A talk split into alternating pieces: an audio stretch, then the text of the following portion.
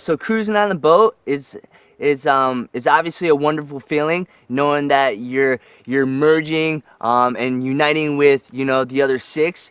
And I'm looking around and I'm looking at my unified you know Solana 5 and I'm feeling good but then immediately it hits me um that you know they do have six and we're still we're still you know lacking that one member to really push us in front.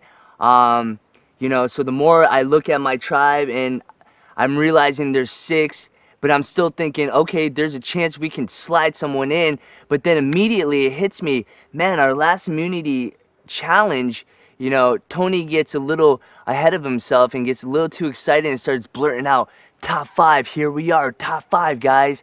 I mean, a couple of the reactions from the other team pretty much, you know, just signified, you know, that they got to stay close now.